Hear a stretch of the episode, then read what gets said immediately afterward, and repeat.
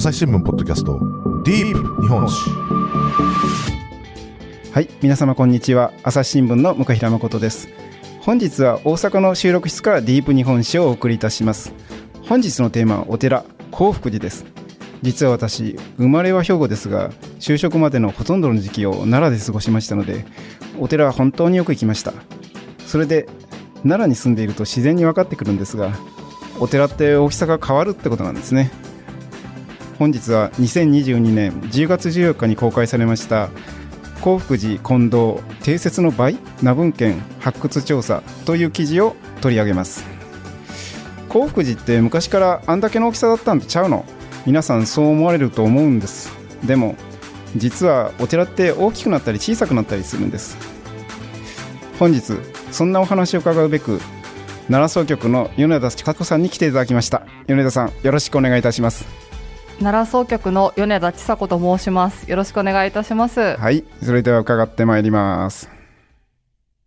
今まで米田さんに来ていただいた時は、えー、スマホだったんですが、今回は違います。リアルに大阪の収録室まで来ていただきました。米田さん、どうもご足労いただき、すみません。いえ、ありがとうございます。米田さんは、お寺の大きさが時代とともに変わるという話、奈良に来られる前からご存知でした？いえ、そんな意識したことはなかったです。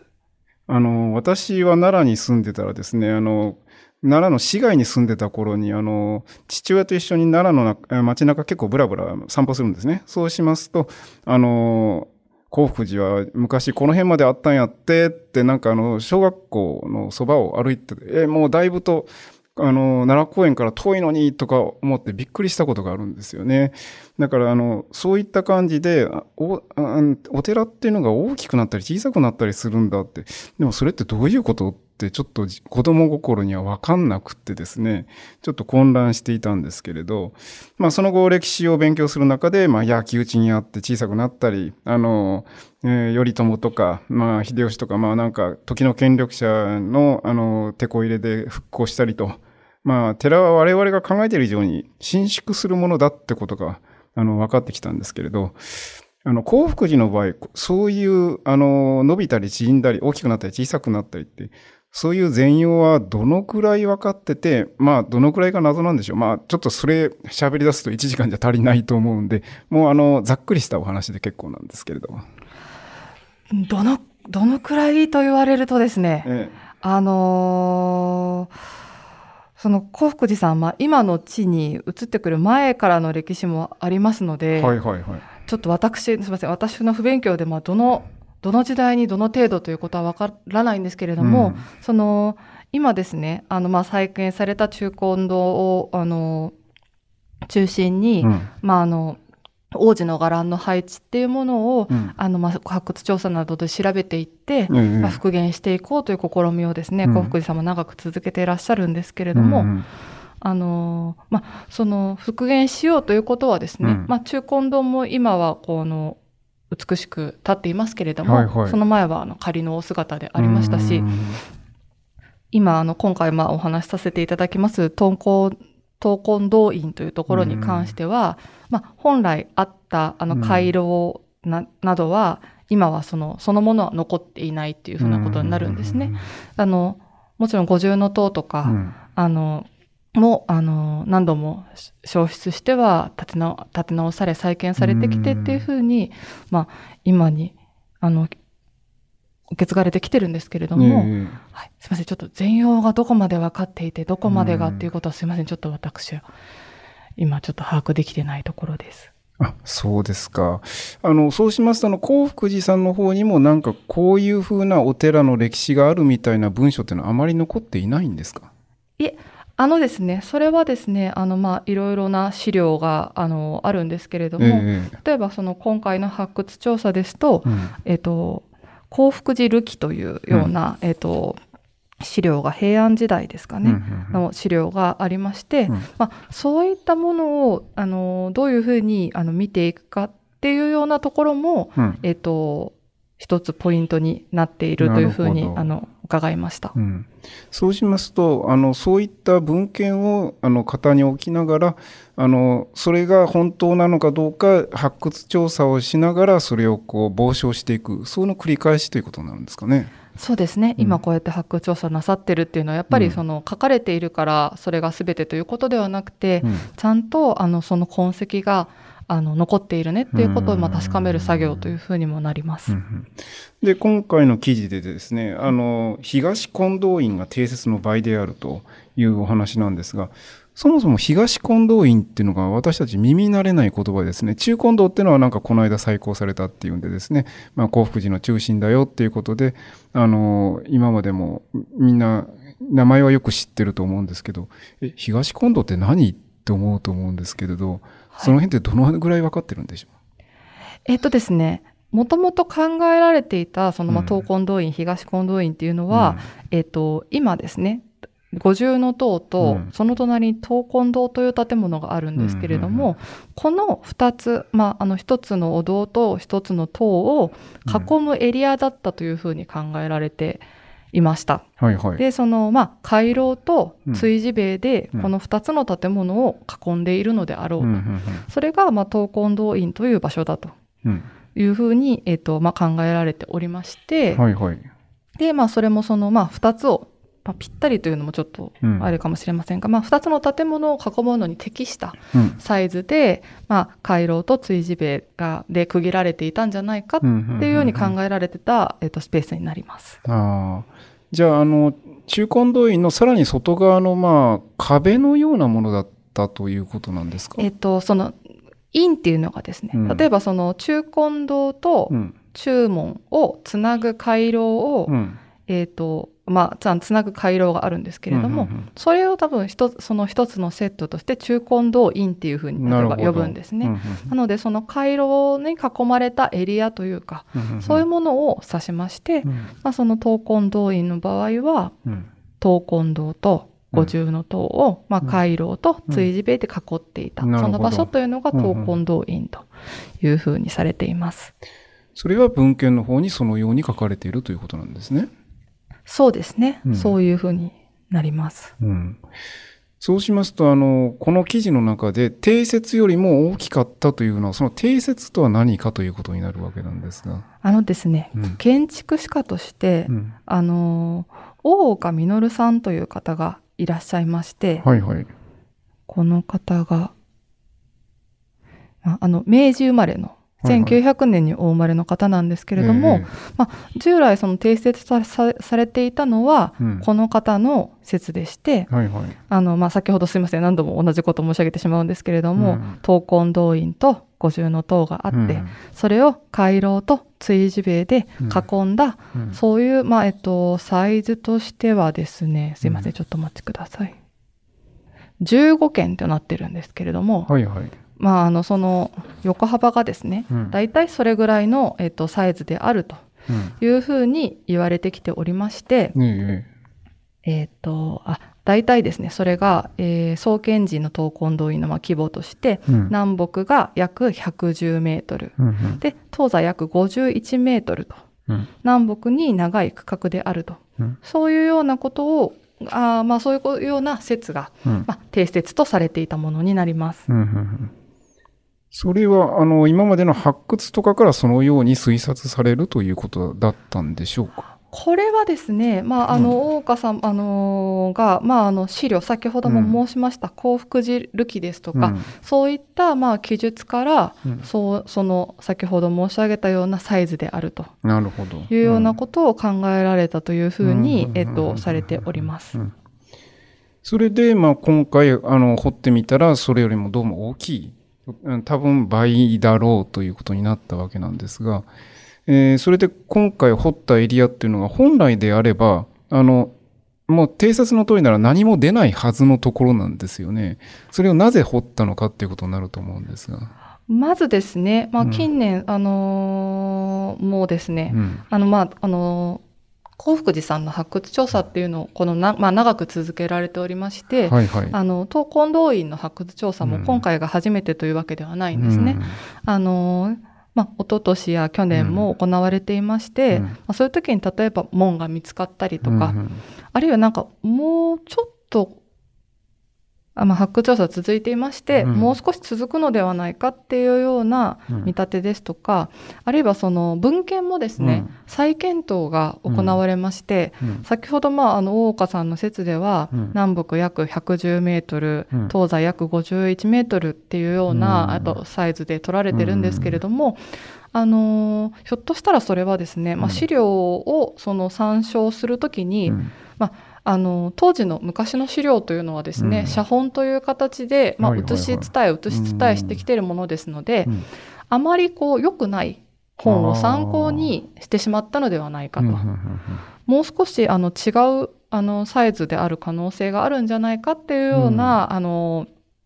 その文献のけん文献から見た研究っていうのもありまして、うんうん、まあ、そういったようなことからこれは大きいのではないかっていうようなところから今回の,、まあ、あの発掘調査が進んでいってそれをまあ裏付けたということになります。うん、そうするとあの文献とは言いましても、まあ、今の現代日本語で書かれているわけではないわけですからあの解釈の違いっていうのが多々あり得るということなんですね。これに関しては、えっ、ー、と、データの誤記ってことなのかそうですね、うん、誤記。誤記っていう可能性、まあ誤記された可能性が高い資料を元にしてしまったんじゃないかと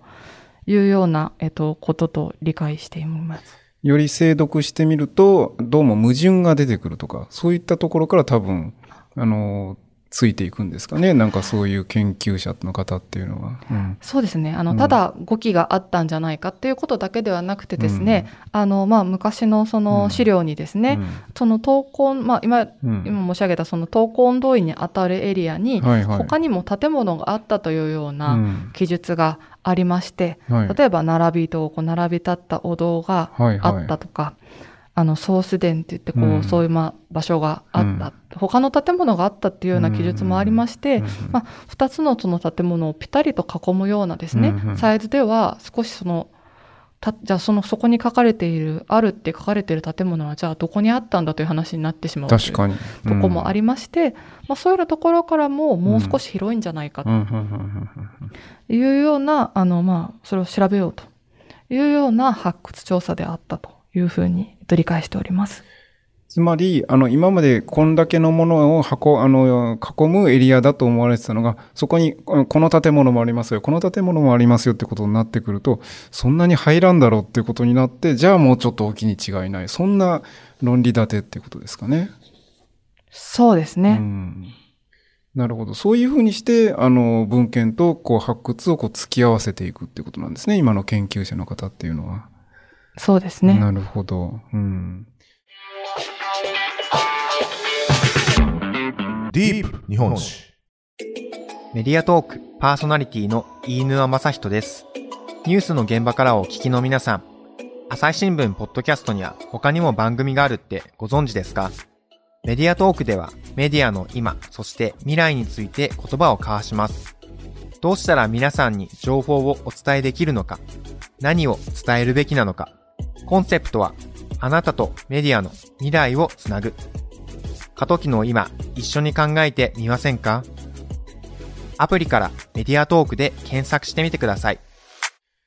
で、まあ、あの、実際に、あの、いろいろそういう学説研究が出てきた中で、じゃあ、あの、実際に本当かどうか確かめてみましょう。じゃあ、本来ならここ何も出ないはずだけど、多分なんかあるよっていうのを見定めて、掘ったのが今回のエリアっていうことなんですかね。そうですね。うん、なるほど。うん。で、やっぱり案の定出てきたということになるわけなんですが、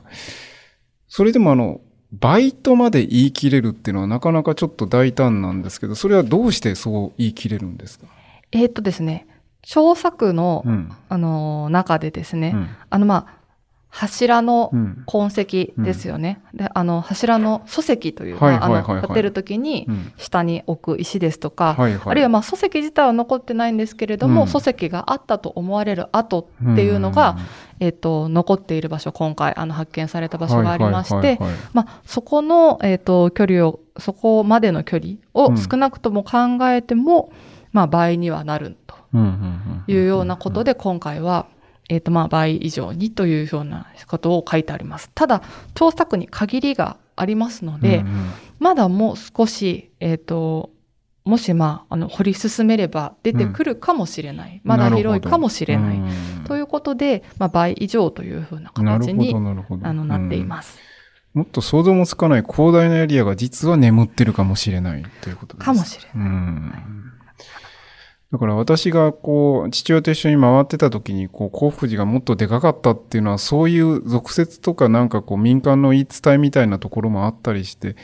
本当はこの辺まであったんだよみたいなのが多分あるんでしょうね、おそらく。あまり、あの、当てにはならないとしても。まあ、まあ、今回に関してはその闘魂動員という、まあ、エリアが広がるという話ですけれども、うん、まあ、昔は幸福寺さんの土地であったっていうところはですね、うん、今幸福寺さんの境内とされていなくても、うん、まあ、奈良にたくさん、ありますよね。あります。えー、まあ、荘園もたくさん持ってたわけですから、はい、えー、そしてこの、えっ、ー、と、東近道院っていう読み方でいいんですか？これ。あの、まあ、多分あの人によって東近道院って言われる方もいらっしゃるかなと思うんですけども、あの、まあ、指揮者の方に、あの、その、伺っていく中で、うん、まあ、もしかしたらとあくまでその可能性の話としてですが、うん、まあ、あの、後ろにも僧侶の方が、うん、まあ、控えるような場所があって、ここがその、まあ、別院と言ってお寺でも、その、活動する単位がありますけれども、はいはい、そういった単位で闘魂動員として、まあ、創建寺にも活動していたというような活動が、の、そんな様子が分かってくれば、うん、あの、こう、面白いなというか、分かってくる可能性もあるんじゃないかっていうような、あの、お話をしてくださる方もいらっしゃいました。あの、闘魂動員がどんなことをしていたという文献はあまり見つかってないんですか？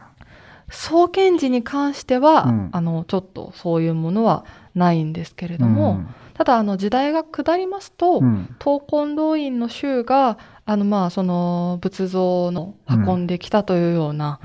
話もありまして、もう少し時代が下ってくると、また話は違いますが、もう今回あくまでその、創建時の、えっと、闘魂動員の規模っていうことを考えたときに、はいはい、創建時には、えっ、ー、と、闘魂動員だけでこうした、ああしたっていうようなものは、今のところは、えっ、ー、と、見つかっていないのではないかと思います。この記事に書かれているあの、闘魂動員がなんかこう、別個に活動していたというのは、これどういうことなんでしょうこれは？それはそのまああくまで可能性という話なんですけれども、まあその、まあ、その、まあ、この時代の、あの、お寺と申しますのは、うん、まあ、あの、僧坊という、こう、お坊さんの住まれるところがあり、はいはい、まあ、直道という、まあ、食堂と書いて直道と言いますけれども、うん、そういうところで、こう、みんな、えっと、ご飯を食べというような形で、うん、あの、まあ、共同生活を営んでいるわけですけれども、はいはい、まあ、そういう中で、まあ、どう、うん、どこまでそういうことがあり、得るかというところはわからないんですけれども、その例えば闘魂動員の人だけでこういうふうに法要を行ったとか、そういうような活動がもしあったというような話になる、うん、なるとちょっとまあ、面白いね。面白い。すいません。面白い。あの、あの、なる可能性があると。あ、あが、まあ、ある、あり得るかもしれないくらいですね。はい、あの、いわゆる今のって言ったら、あの、例えとして悪いかもしれませんけど、東本願寺と西本願寺がこう分派してそれぞれ、うん、まあ、通り挟んで別に活動してるみたいな、うん、そういうイメージが、甲府寺にもひょっとしたらあったかもしれないってことですか、まあ、あどこまでそんなその強い塊だったかとか、そこがその本当にこう、例えば中高道院のエリアとかって切れるかというと、やはりまあ中高道が、まあ幸福寺さんの伽藍全体の中心であることはまあ揺るがないだろうというようなことはこう複数の指揮者の方から伺っておりまして、まあどこまでかということはわからないんですけれども、そういったこともあったかもしれないっていうようなくらいでいるとしてあったかもしれないっていうところかなと思うんですけれども。まあ、つまり何何かしらそういったことを伺わせるような、こう、なんかこう、ヒントというか、なんかこう、気づきみたいな、あの、なんか違和感を感じさせる何かがあるのではないかと思うんですが、それはちょっとわからないですか？そうですね。まあ、ここにその本当にどういう建物があったかっていうことは、うん、今回の発掘調査では、うん、あの他にということですね。わからなかったんですけれども、まあ、まあそういったところがその、うん、そうですね。うん、まあただ他に建物があってってすると、まあその活動、まあ、例えば、こう、後ろの場で、まあ、住まいがあって、うん、で、闘魂堂自体にみんなで集まってっていうことが、うん、まあ、あり得たかもしれない、それかも本当にかもしれないなですね、やっぱ、かもしれないなっていうような、うん、こう、こう、イメージを抱かせるというか、そういう、その、まあ、力が今回の発掘調査にはあるのかなというふうに、まあ、そういった広い、それだけ広いエリアであれば、はいはい。まあ、いろんな建物が建っていたり、まあ、そういう活動みたいなものもあったかもしれないと思わせる力が今回の発掘調査にはあったのかなというふうに思います。朝日新聞ポッドキャスト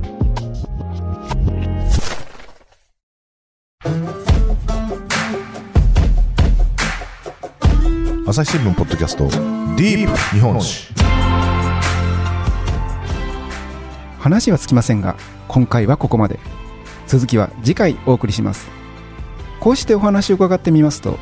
お寺って本当に分かっているようでいて分かってないですよね。実は取材を終えた後で伺ったことなんですが今回の闘魂動員の発掘は現在の興福寺の境内の中で思ったよりも広い位置を占めていたという話なんだそうで闘魂動員が広がるということはそのまま興福寺の敷地が広がるということを意味するわけではないんだそうですただもちろんかつての興福寺が今よりもずっと広い敷地を誇っていたというのもこれまた確かなことなんだそうで創建当時の興福寺にどんな建物が建っていてそれぞれがどんな役割を果たしていたのかというのも分かっていないことだらけ。それでも諦める必要は全然なくて残された過去の文献をじっくり分析して日々積み重ねられていく発掘調査のデータと突き合わせることで予想以上に分かることは多いっていうことなんです。次回は残された資料が数少ない中でどうやって研究者たちが具体的な建物のイメージを再現していくのかというあたりからお話を続けていこうと思います。朝日新聞ポッドキャストディープ日本史。次回もぜひお見逃しなく。それではまたお会いしましょう。